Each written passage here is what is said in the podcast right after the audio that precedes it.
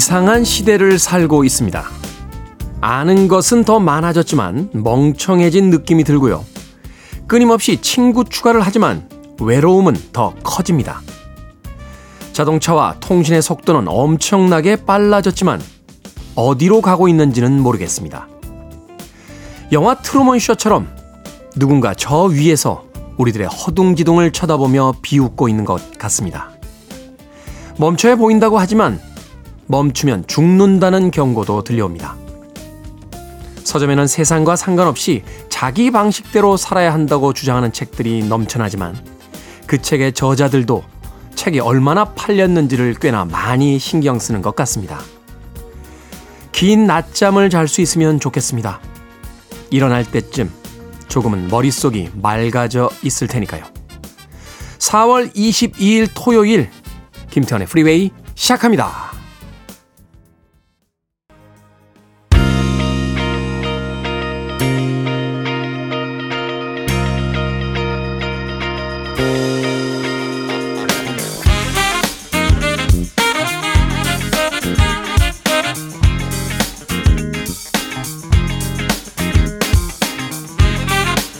빌보드 kid의 아침 선택 김태훈의 Freeway 저는 클 태 자 쓰는 테디 김태훈입니다.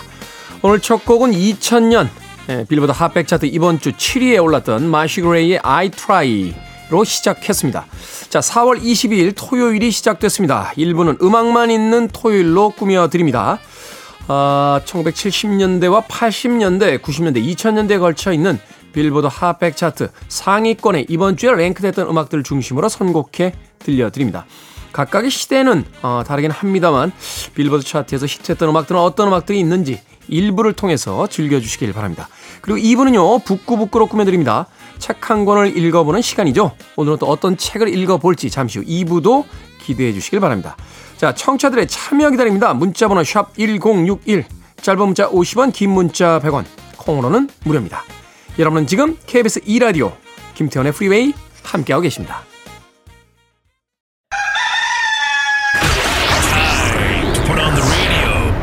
김태훈의 프리웨이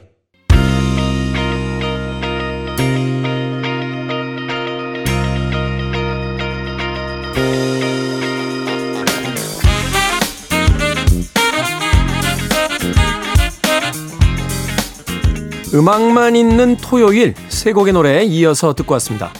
1976년도 빌보드 핫백 차트 4위에 올라있던 존 세바스찬의 Welcome Back 그리고 이어진 곡은 79년도 같은 차트 6위에 올라있던 수지 콰트로와 크리스 노만 Stumblin' In 그리고 73년도 역시 빌보드 핫백 차트 1위에 올랐던 돈 피처링 토니 올란도의 Tie a Yellow Ribbon Round the Ole Oak Tree까지 세 곡의 음악 이어서 들려드렸습니다. 자, 7479님. 테디, 요즘 아내와 신혼에 푹 빠져 있습니다. 두 아들이 독립을 해서 아내와 둘이 남았거든요. 주말마다 아내와 데이트를 합니다. 지난주에는 영화 데이트, 그리고 자전거 트레킹을 했는데 이번 주에는 뭘 할까 고민입니다. 뭘 하면 아내가 좋아할지 추천해 주세요. 모릅니다. 네, 몰라요. 어떻게 알겠습니까? 아, 아니, 하여튼 모르겠습니다. 예. 남의 아내까지 모릅니다. 밖에 있는 분들은 혹시 아시겠습니까? 뭘 좋아할지? 네. 뭐 일반적인 대답은 해드릴 수 있죠. 뭐 근사한 레스토랑 예약하고 네. 영화도 보고 뭐 영화는 지난주에 보셨다고 하셨으니까 그럼 뭐 뮤지컬이나 어, 공연 보고 전시회 가고 이게요 사실은 그 젊은 연인들부터 나이든 어떤 부부들까지 패턴이 거의 비슷합니다. 어, 조금 다른 게 있다라면 젊은 연인들은 조금 멀리까지도 갈 수 있는 것 같아요. 이 하루의 데이트를 위해서 나이든 부부들은 그렇게 멀리 가는 걸 선호하진 않습니다. 네.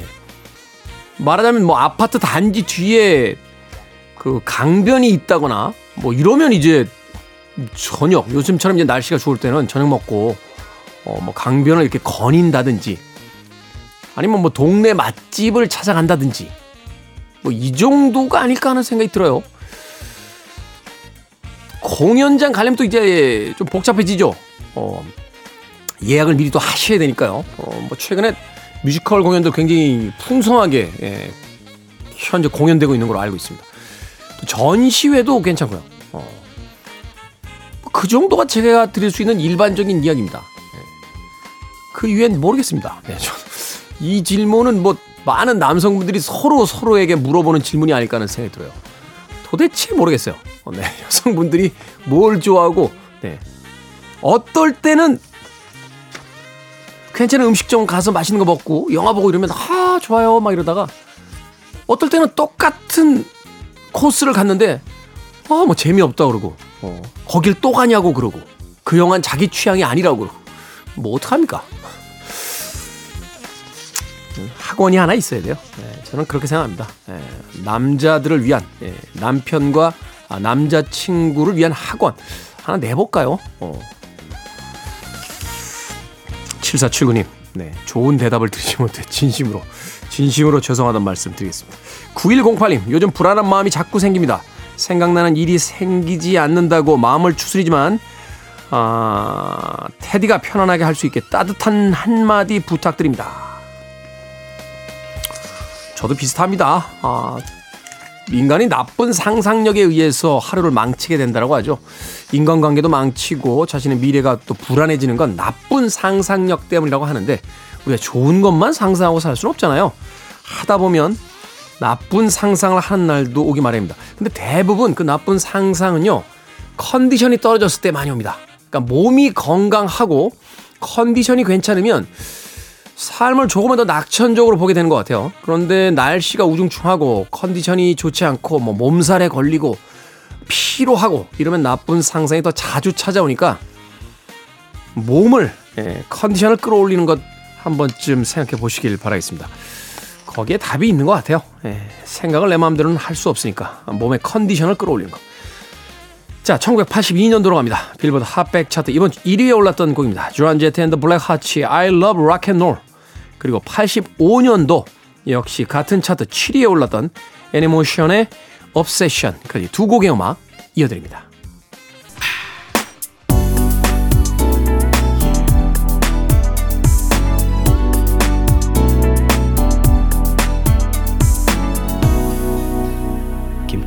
Freeway.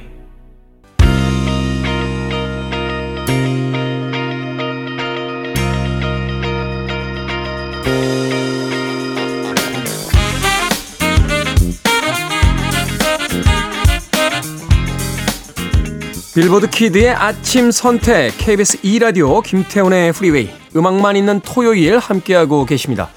두 곡의 음악 이어서 듣고 왔습니다. 1993년도 빌보드 핫백 차트 이번 주 6위에 올라있던 제이드의 Don't Walk Away 그리고 이어진 곡은 91년도 역시 같은 차트 6위에 이번 주에 올라있던 런던 비트의 I've been thinking about you까지 두 곡의 음악 이어서 들려드렸습니다. 신은주님께서요 관리비가 나왔는데 3개월째 전기요금 폭탄을 맞았습니다. 평소보다 3배나 더 나온 전기요금 때문에 속상하네요. 절전하느라 식구들한테 잔소리도 많이 했는데 쓸데없는 노력을 한 것 같습니다. 라고 조금은 음, 가라앉은 톤으로 문자를 보내주셨습니다. 쓸데없는 노력은 아니죠. 어, 절전하라고 친구들에게, 친구들에게 이제 잔소리를 하셨기 때문에 그래도 그 정도 요금이 나온 게 아닐까요? 어, 근데 최근에 이 전기요금 예, 공공요금이 많이 올라서 어, 굉장히 부담 많이 느끼시는 분들이 늘고 있습니다. 어떤 분은요 어, SNS를 봤는데 꿈속에서 전기요금이 3천억이 나오는 꿈을 꾸셨대요. 네. 그꿈 이야기를 아 전기요금이나 가스요금이었나? 예. 아무튼 그 꿈 이야기를 SNS에다 장문으로 써놓으셨어요. 어떻게 하면 가스요금이 3천억이 나올 수 있는지. 그러니까 그 정도로 이제 많은 분들께서 어, 아니 꿈이긴 합니다만 꿈속에서 얼마나 놀랬겠어요. 전기 전기요금이나 가스요금이 우리가 쉽게 얘기해서 10만 원, 20만 원만 나와도 가슴이 덜컥 내려앉는데 가스요금이 3천억이 나왔습니다. 이러면 참 봉급은 오르지 않는데 예, 최근에 공공요금뿐만이 아니라 뭐 짜장면, 뭐 칼국수, 김치찌개 백반 뭐 이런 식사까지도 어, 가격이 올라가고 있죠. 다 올라갑니다. 왜 월급만 안 올라가는 겁니까 도대체? 이 월급을 물가 연동제로 좀 했으면 좋겠어요. 어? 그렇잖아요. 이렇게 연동제들 많이 하잖아요. 연동제들. 그죠? 아니 월급을 그 국가의 어떤 그 물가 기준하고 연동제로 계산해서 올려주는 거죠. 올리고 내리고. 네. 그러면 좀 적극적으로 기업들이 예, 혹은 개인들이 아 개인은 아닐까요? 예, 기업들이 국가에다가 요구하지 않겠습니까? 이 물가 좀 꼭 좀 잡아달라고 답답하니까 하는 소리입니다. 예, 답답하니까. 5841님, 제 앞에서는 한없이 좋은 사람 코스프레 하면서 제 뒤에서는 뒷담화를 심하게 하는 사람이 있습니다. 그 사람이 하는 저에 대한 모든 말을 저에게 전달하는 사람도 있고요. 저는 요즘 회사에서 이 두 사람 때문에 너무 지칩니다. 말하는 사람이나 또 그걸 옮기는 사람이나 옮기는 사람한테는 그 사람 욕하지 마세요. 또 거기다가 옮깁니다. 5841님. 뒷담화하는 사람들 너무 크게 신경 쓰지 마세요. 어, 열심히 살다 보면요. 열심히 산 사람만 남고 남의 뒷담화 하던 사람들은 언젠가부터 안 보이는 음, 그런 아주 신기한 일들이 벌어집니다. 사람이 사실 자신의 어떤 억울함을 증명하기 위해서 구구절절 변명을 할 수도 있고 무엇인가 이야기를 할 수도 있겠습니다만 그런 것들보다 결국은 시간이 해결해 주더군요. 어, 시간이. 누군가가 내 뒷담화를 하고 있다는 건 내가 그 사람보다 앞에 있다는 뜻이다. 라고 하는 아주 멋진 표현도 있으니까 5841님 너무 신경 쓰지 마시고요. 그냥 하루를 온전히 성실하게 보내시는 그런 태도가 더 필요하지 않나 하는 생각 해봅니다. 네. 음악 듣습니다. 2020년으로 갑니다. 빌보드 핫백 차트 이번 주 4위에 오른 두아리파의 Don't Stop Now. 네, Don't Stop Now. 이 곡도 사실은 이제 디스코풍으로 편곡이 되어 있는 그런 곡이죠. 또 2019년 역시 같은 차트 6위에 올랐던 조나스 브라더스의 Sucker까지 두 곡의 음악 이어서 들려드립니다. You're listening to one of the best radio stations around. You're listening to 김태훈의 Freeway. 빌보드 kid의 아침 선택 KBS 2라디오 김태훈의 Freeway 함께하고 계십니다. 자, 1부 끝곡은 2005년 빌보드 핫백 차트 이번 주 7위에 올랐던 그린데이의 Boulevard of Broken Dreams 듣습니다. 저는 잠시 후 2부에서 뵙겠습니다.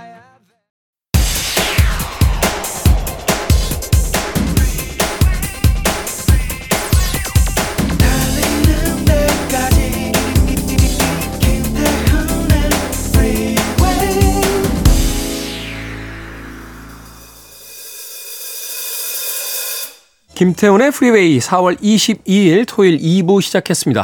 2부 첫 곡은 매트 비앙코의 Undercover 듣고 왔습니다. 자, 2부는 잠시 후 북끄북끄로 꾸며드립니다.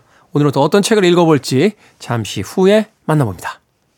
I want it. I need it. I'm desperate for it. Okay, let's do it. 김태훈의 Freeway.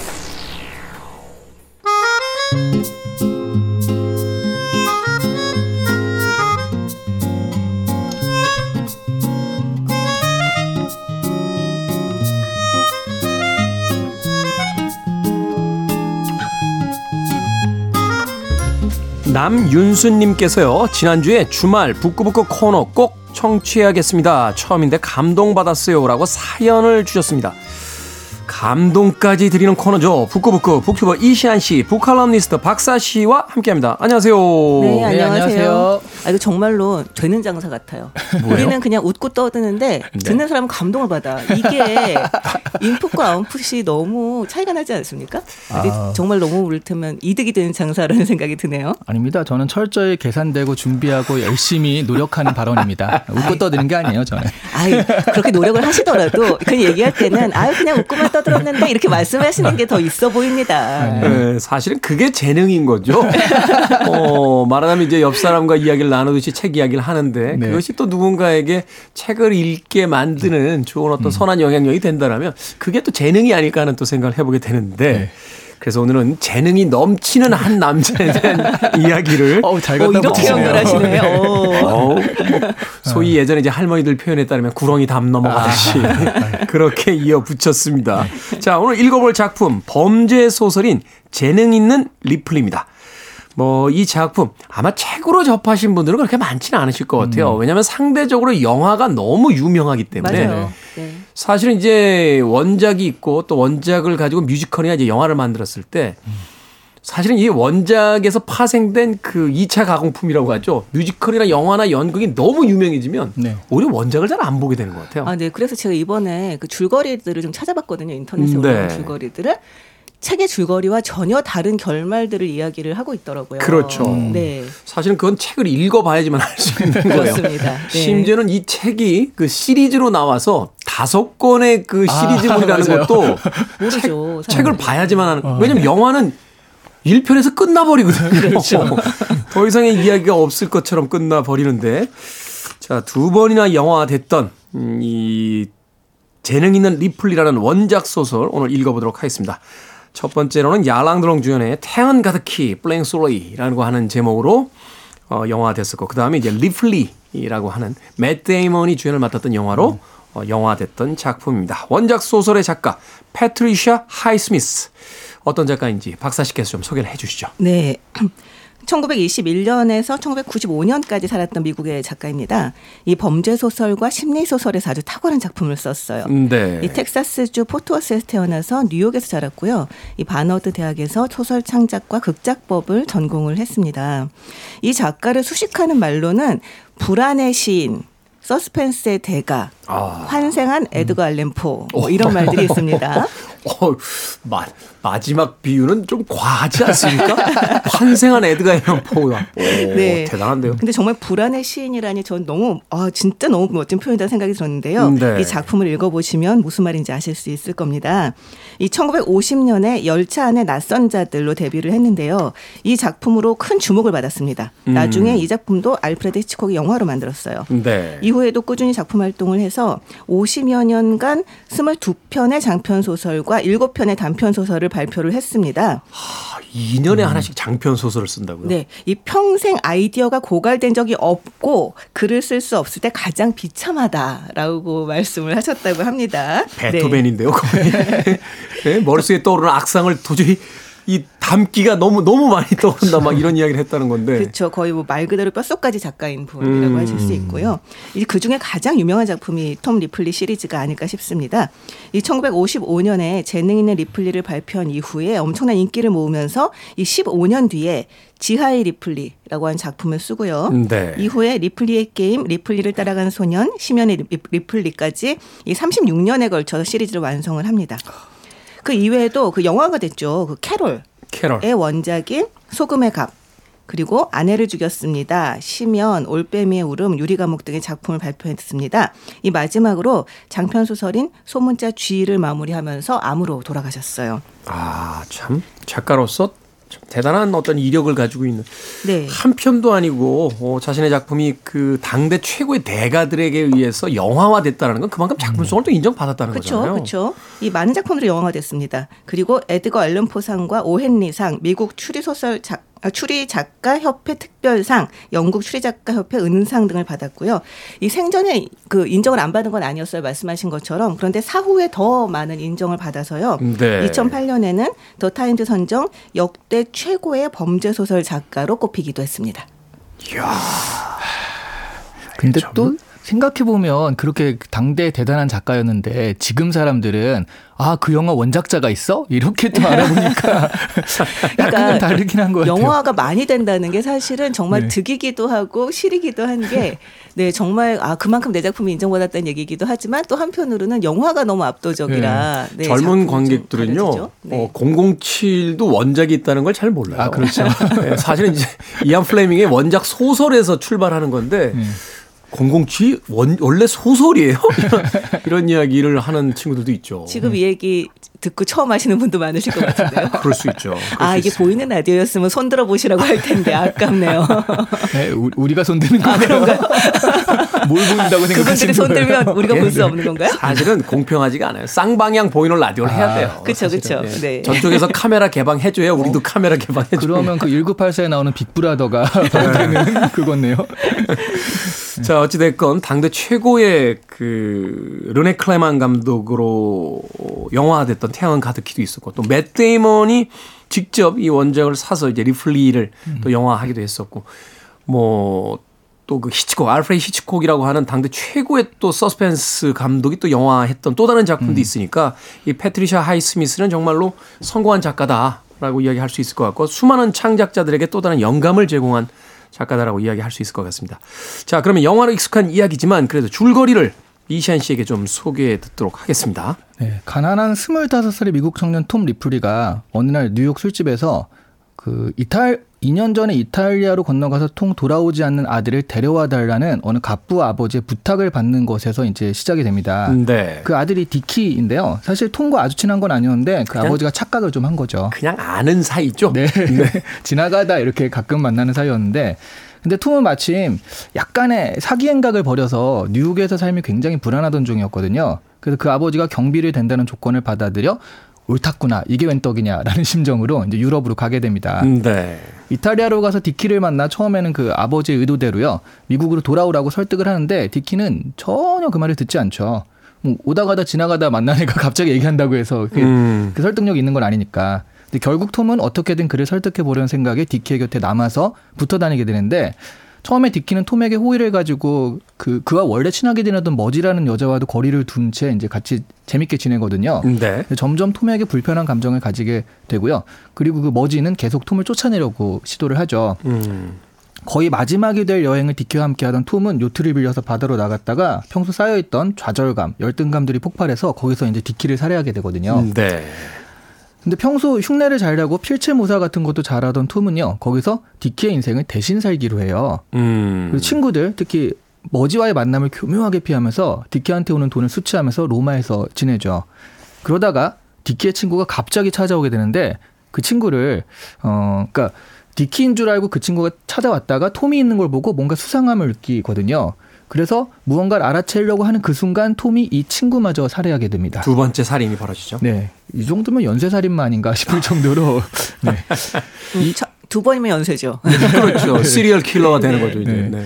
일이 커지면서 톰은 결국 디키 역할을 포기하고요. 다시 톰으로 돌아와서 실종된 디키를 찾는 데 도움을 주는 척 하는데요. 그 사이에서 여러 가지 들통날 위기가 있었지만 기적같이 모두 피한 톰은 결국 디키가 자살한 척 위장하고 디키의 재산을 톰에게 양도한다는 주석까지 작성해서 그것을 결국 그 계획에 성공하게 되는 것으로 끝나게 되죠. 네. 아마 지금 이시안 씨께서 소개해 주신 줄거리를 들으시고 약간 혼란스러워지신 청취자분들 계실 것 같아요. 네. 해피엔딩, 이걸 해피엔딩이라고 해야 될지 모르겠습니다만, 리플리의 입장에선 해피엔딩으로 소설이 마무리가 돼요. 그렇죠. 완전 범죄가 된 거죠. 네, 네. 그렇죠. 근데 태양은 가득히나 다른 걸 보면 약간 얘가 이제 결국 권선징악 잡혀간다 뭐 이런 식으로 이제 끝나는 그런 암시를 하는데 이건 완전 반대잖아요. 그렇죠. 사실 이제 영화 속에서의 어떤 리플리의 모습, 그 첫 번째 영화 됐던 이제 태양 가득히에서의 알랑드롱이 보여준 모습은 사실은 이제 그 계급적인 이야기도 있었거든요. 이제 무산 계급, 소위 노동자 계급의 한 청년이 욕망을 가지고 범죄로 질주하다가 결국은 이제 파멸해가는 그 소위 이제 그리스 신화에서 이야기하는 이카루스의 이제 이야기를 가져다가 이제 각색을 했다 이렇게 이제 평가를 하는데 이 소설은 조금 다르잖아요. 네. 사실은 끊임없이 이제 리플리 그 본인이 누구인가 이제 정체성에 대한 이야기를 가져 주로 이제 책에서 맞습니다. 이야기를 끌고 가게 되는데. 그렇죠. 그래서 리플리 증후군이란 말도 있거든요. 음. 그러니까 자기가 거짓말을 하는데 그 거짓말이 진짜 거짓말 하다 보면 자기도 그게 되게 진짜 같은 거예요. 이제 거짓말을 믿는 거죠. 허언증 네. 뭐 이렇게 네, 네. 이야기하는 네. 어그 증상으로 이제 가게 되는데. 근데 사실 저도 그런 친구를 아는데 이 친구는 정말 진실하거든요. 음. 왜냐하면 자기는 그게 진짜라고 믿고 있으니까. 근데 주위 사람들이 보기에는 그게 아니거든요. 몰입, 거짓말인데. 몰입해 있는 거잖아요. 네, 네. 어. 그러니까 이 친구가 분란을 일으키는 주 원인이 되더라고요. 이게 사실은 그 그냥 누군가를 흉내 낸다는 거 그리고 그 사람이 된다는 거 이게 사실은 그 연기론으로 보면 아주 뛰어난 배우란 말이에요. 네. 맞아요. 그리고 수많은 배우들이 사실은 이제 고통을 겪는 것 중에 하나가 아주 뛰어난 배우들이 그 배역에서 소위 빠져나오지 못해서 음. 그 극 속의 인물이 됐다가 영화는 이미 끝났는데 촬영이 끝났는데 자기가 동화된 그 캐릭터에서 빠져나오지 못함으로써 현실과의 어떤 괴리 속에서 이제 우울증이 오거나 이렇게 파멸해가는 그런 일들이 실제로 벌어지거든요. 그게 유명한 예가 장구경 같은 경우가 그래서 또 우울증 때문에 그 극단적 선택까지 했다라고 하더라고요. 사실은 뭐 이도 공간 같은 그 마지막 유작을 이제 찍으면서 뭐 그런 이야기가 있었다라고도 하고 또뭐 히스레저 같은 그 배트맨에서 음, 그 조커, 조커. 역할을 맡았던 인물들도 있고. 일본에서도 사실은 그런 그 우리나라에서 이제 하얀 거탑이라고 알려진 그 작품 속의 네, 주인공도 사실은 그 드라마가 끝나고 나서 그런 어떤 증상에 시달렸다 하는 이야기를 하기도 합니다. 근데 바로 그런 어, 증상을 보이죠. 이 리플리 드- 증후군을 라는 이름으로 명명된 이제 소설 속의 인물인 리플리가 자, 이 정도의 어떤 개요적인 설명을 해드린 뒤에 음악을 한 곡 듣고 와서 이제 본격적인 소설의 이야기로 들어가 보도록 하겠습니다. 끊임없이 본인의 정체성에 대해서 어, 헷갈리고 또 의심하는 이 리플리에 대한 이야기가 아마도 이 음악으로 설명이 되지 않을까 하는 생각이 듭니다. 들라소울의 Me, Myself and I. 들라소울의 Me, Myself and I 듣고 왔습니다. 빌보드 키드의 아침 선택, KBS 2라디오, 김태훈의 프리웨이, 북끄북끄. 오늘 박사씨, 이시한 씨와 함께 재능 있는 리플리 읽어보고 있습니다. 자, 이 톰 리플리라는 캐릭터에 대해서 좀 이야기를 나눠보죠. 엄밀히 이야기하면 사기꾼이자 살인자입니다. 앞서 이야기했습니다만 살인을 한 번만 저지르는 것도 아니고 연쇄적인 살인을 계속해서 자신의 범죄 행각을 덮기 위해서 저지르게 됩니다. 그럼에도 불구하고 어, 한 작가는 이 리플리야말로 어, 허구 세계에서 존재하는 가장 매력적인 사, 사이코패스다라는 이야기를 하기도 했어요. 이 톰 리플리라는 캐릭터 어떤 점에서 우리가 끌리게 되고 많은 독자들이 그가 범죄 행각을 벌임에도 불구하고 사실은 이제 범죄자니까 책을 읽다 보면 이 사람 빨리 잡혀가야 되잖아요. 잡힐까봐 손에 그렇죠, 땀을 그렇죠. 쥐고. 손에 땀을. 그러니까 아, 진짜 이게 굉장히 고자도 표현이잖아요. 손에 땀을 쥔다는 게. 그러니까 아니 정말 범- 그렇습니다. 네. 범죄자인데 아, 잡히지 말았으면 좋겠거든요. 왜 이런 일들이 벌어지는 걸까요? 근데 저는 사실은 이 캐릭터의 매력을 별로 못 느낀 게 음. 약간 너무 답답해서 이- 이게 스스로 위험을 자초하는 일을 계속 하잖아요. 네. 와서 여기서 지내라느니. 그러니까 좀 이게 자기가 잘못하면은 그 들통날 수 있는 것들인데도 사실은 그 재산을 이렇게 갈취했으면 잠적해야 되는데 맞아요. 사교계로 나와요. 네. 어. 제가 아니 미국으로 가든가 근데 미국에서 살기 싫으면 뭐 옆에 슬로바키아 같은 데 가 있든가 아, 프랑스로만 가도 되잖아요. 예. 근데 왜 굳이 이탈리아에서 굳이 여기를 왔다 갔다 하면서 이 사람들과 만나 가지고 이러는지 되게 답답해 가지고요. 그런데 이런 거 있는 것 같아요. 정말 갑자기 뭐가 있을 때 말이 되게 거짓말을 꾸며내는 그 순발력. 음. 그 훌륭하죠. 요즘으로 말하면 이제 문제 해결력이 뛰어난 인재. 이게 또 그렇게 갑니까? 아니 갑자기 뭔가 돌발 상황이 나왔을 때 되게 속은 애타고 그렇지만 네. 겉으로는 되게 거짓말을 하는데 그게 말이 되게 하잖아요. 앞뒤가 저번에 했던 말과 똑같 그 이어지게. 사실은 그 면접의 달인이에요. 그렇죠. 그렇죠. 제가 보기엔 이제 면접을 앞둔 분들은 이 리플리의 재능만 있다면 정말 악마의 재능이잖아요. 네, 네. 모든 사람을 설득시키니까. 네. 네. 아니 근데 진짜로 재능 있어요. 이 재능 있는 리플리라는 말이 정말 너무 딱 맞는 표현인 게 이 톰은 영리하기도 하고요. 숫자에도 굉장히 밝습니다. 네. 그리고 연기력도 굉장히 뛰어나죠. 그렇죠. 그리고 미술품을 보는 안목도 훌륭하고 또 이제 디키 그림이나 사인을 금방 흉내낼 수 있을 정도로 손재주도 있고요. 음. 그래서 보다 보면 아 정말 이렇게 재능 있는 사람이 그 불우한 어린 시절을 보내고 기회를 얻지 못해서 이렇게 지릴멸렬하게 살 수밖에 없었던 그 현실 자체가 되게 안쓰럽게 느껴지게 되거든요. 사실은 범죄 요소만 빼면 정말 자수성가형 인물이잖아요. 네, 그렇죠. 그렇죠. 네. 그리고 이 플리가 굉장히 매력적이라는 얘기를 듣는 이유가 이후에 그 시리즈물에서 아주 그 빛을 발한다고 합니다. 그러니까 굉장히 그러니까 여기서는 아직 약간 불안해하기도 하고 좀 좌충우도 하기도 하는데 나중에는 이제 이를테면 이 범죄형 인간의 이제 완성형이 이제 등장을 하는 거죠. 결혼도 하고요. 네. 그 미술 작품 위작도 만들고 네. 이 제네겔 리플리에서 나옵니다만 원래 그림을 잘 그림에도 불구하고 그 디키를 흉내내 디키는 미술에 재능이 없잖아요. 그렇죠. 디키를 흉내내기 위해서 잘 그리던 그림도 못 그려요. 그러니까 정말로 뭐라고 할까요? 그 배우로 따지면 몰입도 최고의 예. 맞아요. 거의 루팡인데요, 루팡? 그 스타니슬라브스키의 그 연기론 있잖아요. 네. 그 완전 메소드 연기의 네. 달인이잖아요. 그렇죠. 그래서 저는 이 사람이 진로를 잘못 잡았다. 이게 회계 음. 쪽, 세무 쪽이 아니라 차라리 연극 배우 그거를 계속했었으면 초기에 낫지 그, 않았을까. 초기에 그 얘기가 나와요. 연극 배우를 하려고 이제 큰 도시로 나왔는데 거기에서 자신이 그 기회를 재능- 주지 어, 않죠. 기회를 음. 받지 못했던 거죠. 그러니까 원래 이제 그 지망생이라고 하는 설정 자체는 있습니다. 음. 네. 그러니까요. 근데 여기서 재능의 빛을 발하는 거죠. 게다가 아까 제가 처음에 소개를 드릴 때 이 불안의 시인이다라고 네. 하는 그 말이 딱이다라는 생각이 들었던 게 뭐냐면 정말 그 톰의 시점에서 이게 진행이 되잖아요. 그래서 이제 초반에 범죄를 저지르고 난 다음에 들킬지 안 들킬지 계속 불안해하면서 끝까지 가는 그 과정을 이제 독자와 같이 하게 되는데요. 네. 이 주인공이 독자들이 주인공과 함께 불안함을 느끼도록 너무 잘 설득을 하고 있어요. 어. 그래서 읽다 보면 이 톰과 같은 심리가 돼서 함께 이제 불안해하게 되는 거죠. 그러다 보니까 톰을 도저히 미워하거나 싫어할 수가 없어요. 거의 동일시가 되기 때문에. 그래서 그렇죠. 마지막에 이제 톰이 정말 마지막으로 진짜 이건 잡힌다라고 하는 순간에 빠져나가는 보- 걸 보면서 엄청난 카타르시스를 느끼게 됩니다. 사실은 그런 의미에서 본다면 이 톰 리플리라는 캐릭터 정말 잘 설정한 게 소위 이제 그 친구의 어떤 부와 그 명예 또 그 지위를 탐하잖아요. 근데 망신을 당하는 장면이 하나 등장한단 말이에요. 어, 그 디키의 옷을 입었다가 네, 그렇죠. 정말 모멸감에 휩싸일 정말. 정도의 네. 그 무시를 당하게 되는데 그런 어떤 장면 장면들의 경험들을 사실은 책을 읽다 보면 기시감 같은 게 느껴지는 거예요. 우리 역시도 사실은 정말로 그 성공한 어떤 부모님들의 집안에서 태어나지 못했다라면 이 평범한 사람들이라면 누군가의 삶을 욕망했던 기억도 있고 또 그것을 흉내 비슷하게 내보다가 망신 아닌 그 부끄러움 같은 것들도 당해본 경험들도 있을 테니까 네.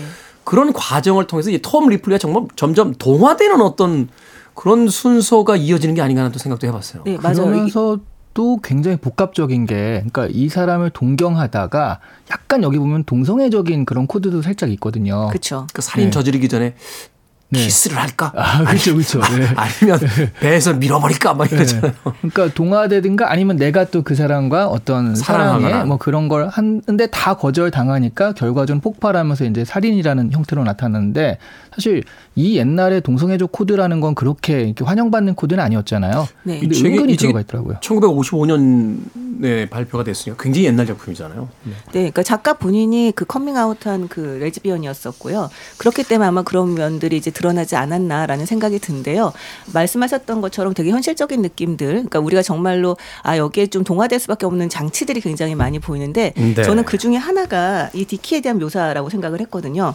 우리는 디키가 이 작품에서는 디키가 너무나 부유하고 느긋하고 여유로운 삶을 살고 있어서 디키가 굉장히 비싸고 부유한 그러니까 비싸고 아주 좋은 제품들을 걸치고 있다거나 이런 식으로 묘사하기가 쉬운데 네. 이 작품에서는 오히려 이렇게 얘기를 하고 있어요. 그러니까 낡고 더러운 것을 입어도 아주 당당한 태도. 약간 이런 거죠. 음. 그래서 이, 요, 그 인용을 읽어볼게요. 디키는 미남이었다. 흔히 볼 수 없는 갸름하고 섬세한 얼굴에 영민하면서도 지적인 눈빛. 그리고 뭘 입든 상관없이 당당해 보이는 태도. 그는 낡은 샌들에 더러워진 흰색 바지 차림이었지만 미술관 전체를 소유한 듯 당당하게 그곳에 앉아 있었고 웨이터가 에스프레소를 갖고 오자 이탈리아어로 잡담을 나누었다. 음. 라고 얘기를 하는데요. 정말 우리가 생각하는 어떤 이렇게 딱 이렇게 뭐라고 말해야 되죠? 양분화된 세계가 아니라 그것들이 네. 이제 한대 만났을 때 그때 어떻게 현실적으로 드러나는가 하는 것을 참 굉장히 잘 그리고 있는 것 같아요. 네. 동경의 대상으로서. 네, 네. 근데 이건 약간 좀 다를 수 있는데 그 예전에 그런 그 조사가 있었어요. 그 부자들의 공통점이 뭐냐, 부자의 특징이 뭐냐 했더니 뭐 어떻게 해서 재테크를 했다 그런 게 아니라 되게 잘 얻어먹는데요.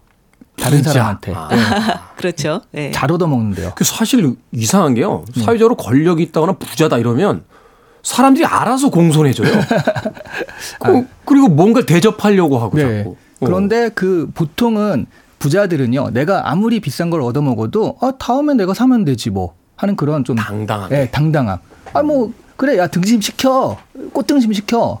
남이 사는데도 어. 그런데 어, 나중에 내가 더 좋은 거 사주면 되지라는 생각이 있기 때문에 그렇게 당당하게 얻어먹는데 근데 이거를 갚을 수 없는 사람들은 아 이거 이거 시켜도 되나 이 음. 가격도 보면서 이거 제가 사는데 이거 시켜도 되나 이런 식으로 눈치를 본다는 거예요. 여기도 지금 디키가 되게 당당하잖아요. 사실은 그런 면이 이 리플리가 추구했던 것인 것 같아요. 어, 네. 앞서 이야기한 것처럼 리플리가 사실은 이제 범죄를 성공시키고 디키의 재산을 다 가로챘는데 일반적인 생각이라면 이 어마어마한 부를 가지고 잠적해야 되는데 네. 그는 오히려 사교계로 나와서 자기가 디키인 척 연기하고 많은 사람들을 만나기 시작하고 그러니까 결국 리플리가 꿈꿨던 건 단순한 디키의 재산이 아니라 그 당당함으로써 세상을 살아가는 것. 사실은 어 아무것도 가진 것 없었던 자신의 처지에서 벗어나서 세상에서 인정받는 것. 바로 그런 것을 꿈꿨기 때문에 이후에 그런 행동으로서 이어지는 게 아닌가 하는 또 생각도 해봤어요. 그래서 그러니까 돈이 문제가 아니었던 거죠. 그러니까 디키로 살 때 톰은 굉장히 아주 행복감을 느낍니다. 그 쾌감들. 디키 그렇죠. 그 쾌감을 느끼죠. 그런데 어쩔 수 없이 다시 톰으로 돌아와야 됐을 때 굉장히 비참해해요. 그것이 살인으로 이어지게 되는 거죠. 그렇죠. 그런 장면을 보면 실제로 말씀하신 것처럼 아 왜 빨리 도망가지 않고 그러나 싶긴 한데 한편으로는 그런 부분이 있고 또 한편으로는 디키의 전 재산을 가지지 못했기 때문이기도 하죠.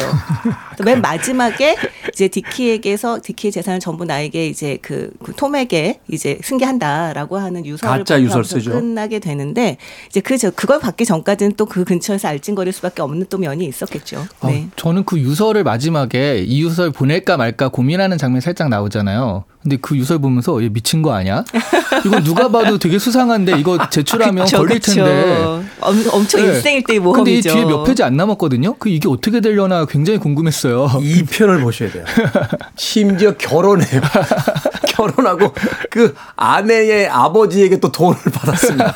그러니까 사실은 그 이 리플리가 꿈꿨던 욕망이라는 것이 무엇일까? 아, 이것을 참 이 그 패트리샤 하이스미스 작가가 아, 아주 깊게 탐구했다는 것을 느끼게 되는 게 단순한 인간은 단순히 원하는 것이 하다 그 돈과 물질에 대한 부분뿐만이 아니라 그것을 통해서 무엇을 얻고자 하는가 거기에 대한 어떤 깊은 이해가 이 캐릭터에게 담겨져 있었기 때문에 또 지금까지도 많은 사람들에게 사랑을 받고 있는 게 아닌가 하는 생각 해봤습니다. 자, 재능인을 리플리 읽어보고 있습니다. 음악 한 곡 듣고 와서 이제 책의 또 다른 이야기들 나눠보도록 하겠습니다. 뭐 앞서도 계속 이야기하고 있습니다만 결국 이제 정체성에 관한 나는 누구인가를 묻는 그런 이야기죠. 어, 노랫말 속에 바로 그러한 가사가 담겨져 있습니다. 슈퍼트램프의 The Logical Song 듣습니다.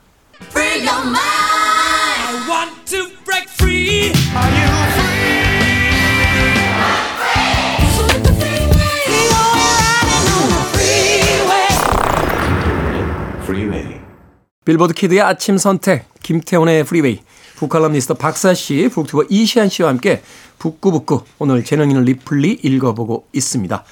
자, 책 속에 다양한 장면들이 등장합니다. 영화 같은 장면도 있고 영화 좀 다른 장면들도 있습니다만 인상적이었던 장면들 하나씩 어, 소개를 하시면서 다시 책에 대한 이야기를 좀 풀어 주신다면 저는 그러니까 되게 여기서 그러니까 리플리 입장에서 우리가 그 같이 공감을 하잖아요. 그러면서 뭐 위기도 있고 스릴도 있는데 제일 저는 약간 어 너무 민망해 뭐 이런 게 처음에 잘 모르는 상태에서 해변에 찾아갔을 때 디키를 처음 만나는 장면. 네. 그러니까 우리는 알잖아요. 안 친한데 아버지 때문에 친한 척하고 가가지고 지금 말을 걸어야 되는 그 상황에서 심지어 우연도 아닌데 우연인 척하면서 그게 어, 얼마나 무슨 일을 당할까. 음. 저는 그 장면이 제일 좀 인상적이었고 네. 그 이불킥 각이다라는 말이 있잖아요.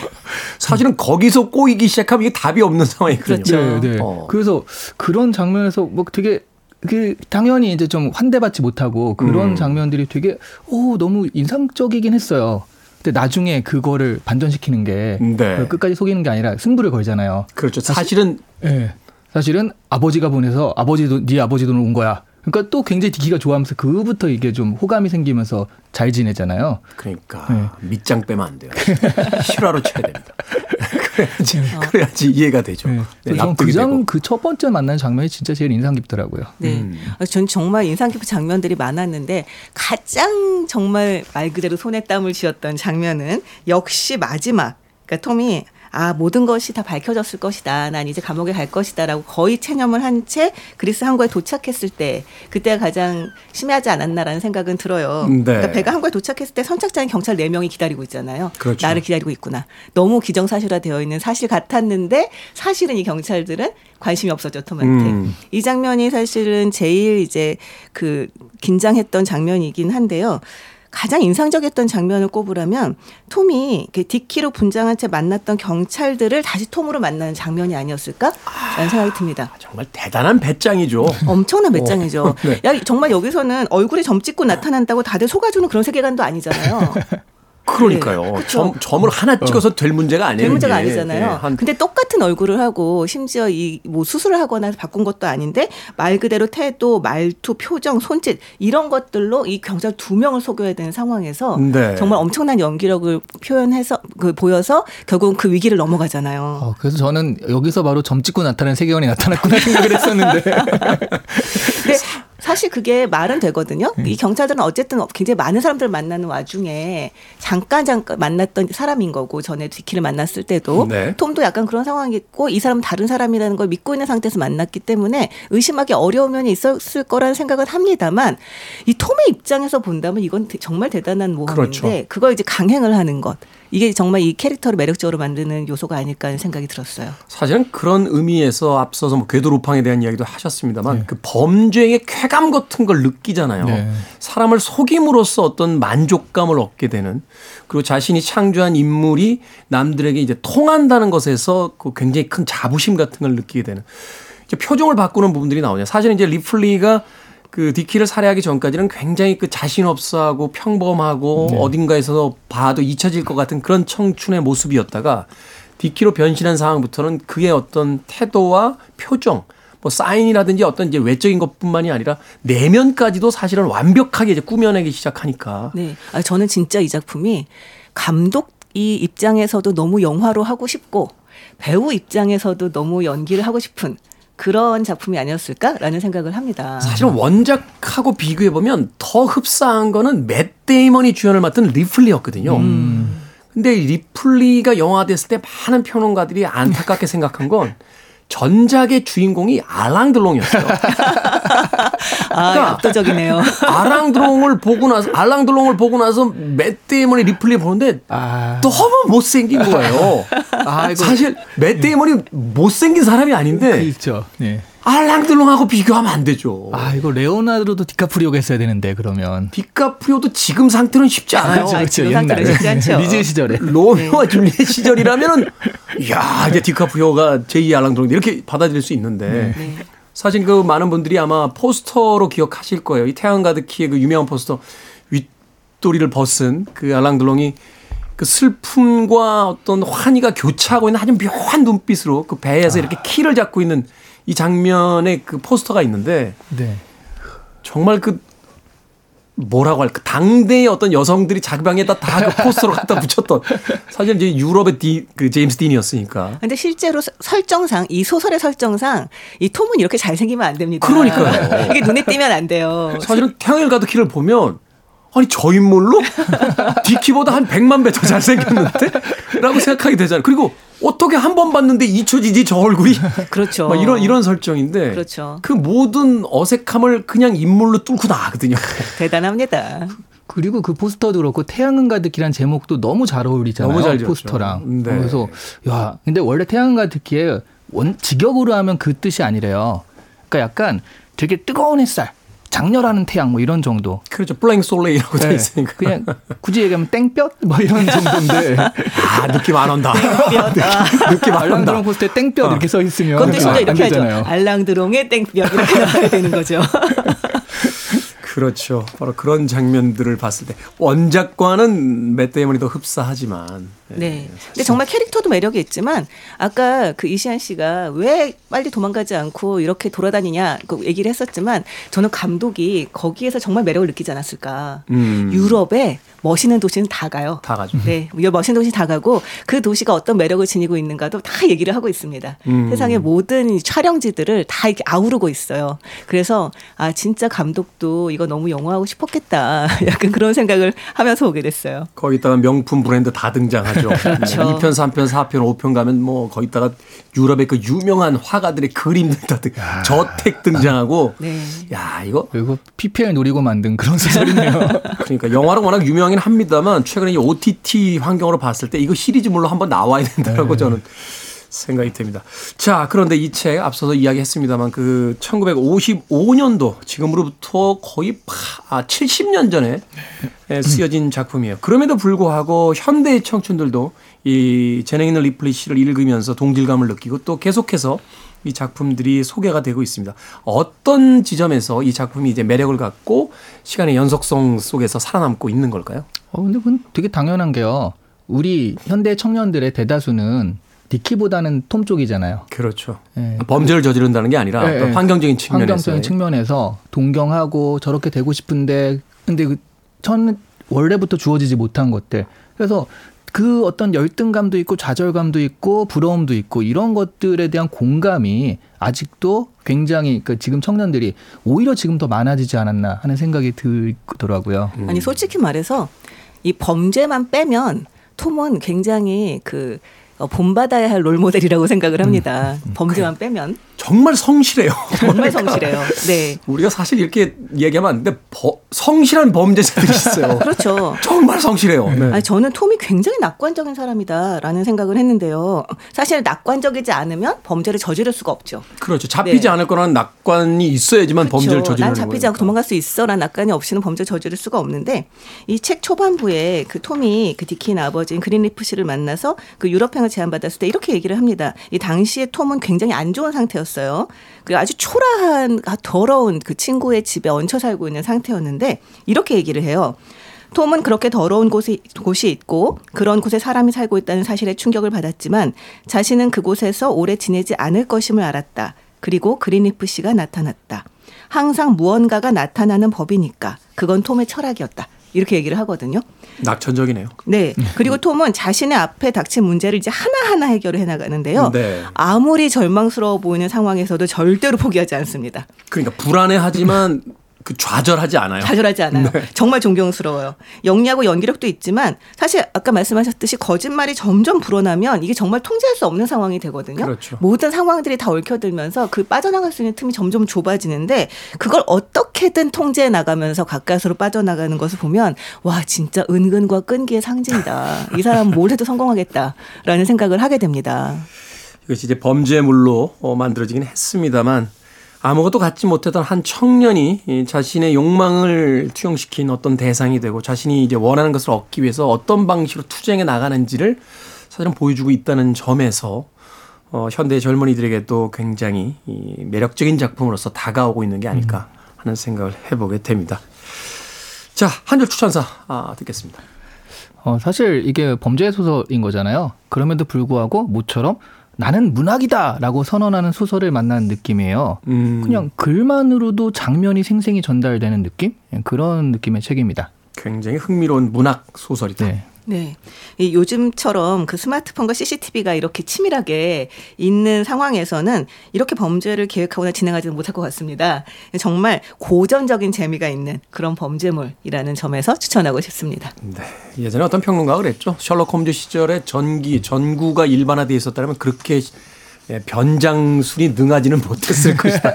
가스 등 시절이었기 때문에. 자, 현대에 와서도 어, 많은 젊은이들에게 무엇인가 아, 울림을 주는 그런 소설. 재능 있는 리플리 씨 오늘 읽어봤습니다. 자, 다음 주에는 우리 문학입니다. 박태원의 소설가 구보 씨의 일일 읽어보도록 하겠습니다. 북튜버 이시안 씨, 북칼럼니스트 박사 씨와 함께했습니다. 고맙습니다. 네, 네, 고맙습니다. 감사합니다. 음악 듣습니다. 아, 에미 와인하우스의 음악 중에서 You Know I'm No Good.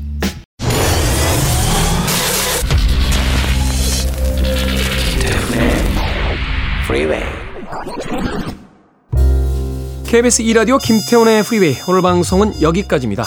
오늘 끝곡은 영화 리플리에 수록됐던 맷 데이먼 보컬 그리고 Guy Barker International Quintet이 함께한 My Funny Valentine으로 들려드립니다. 편안한 하루 되십시오. 전 내일 아침 7시에 돌아오겠습니다. 고맙습니다.